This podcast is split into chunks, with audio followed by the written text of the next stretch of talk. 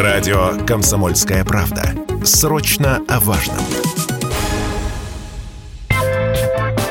Для уличной повседневности столицы и других больших городов вопрос электросамокатов один из самых острых, во всяком случае в летний сезон. Аварии, столкновения, скандалы. Государство темой уже озаботилось. Ожидается, что в следующем году начнет действовать ряд норм, которые хоть немного упорядочат этот хаос. Так, в Москве появятся новые дорожные знаки.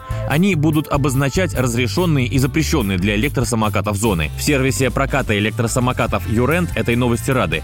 Наличие знаков поможет в решении многих спорных вопросов на на дорогах, сказала Радио КП представитель компании Алена Сухаревская.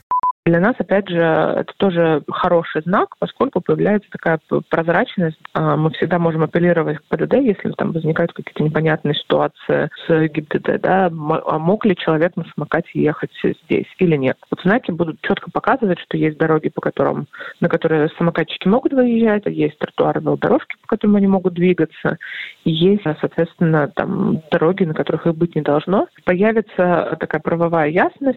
Тем временем многие эксперты план уже раскритиковали, мол, контролировать соблюдение никто не будет, а сами знаки просто лишние столбы в городском ландшафте, в которые самокатчики будут врезаться. Культуру вождения привить можно, но другим способом, поделился с Радио КП вице-президент Национального автомобильного союза Ян Хайцер.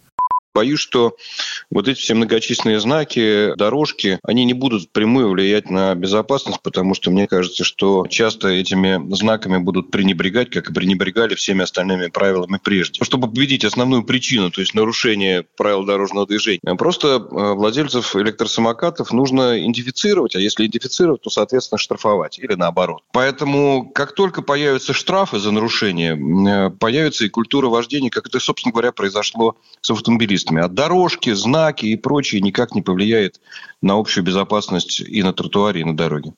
За последний год москвичи проехались на электросамокатах двадцать шесть миллионов раз, втрое больше, чем годом ранее, отчитался московский Дептранс. Аварий с участием электросамокатов, гироскутеров и подобных устройств за этот сезон зафиксировали сто сорок три.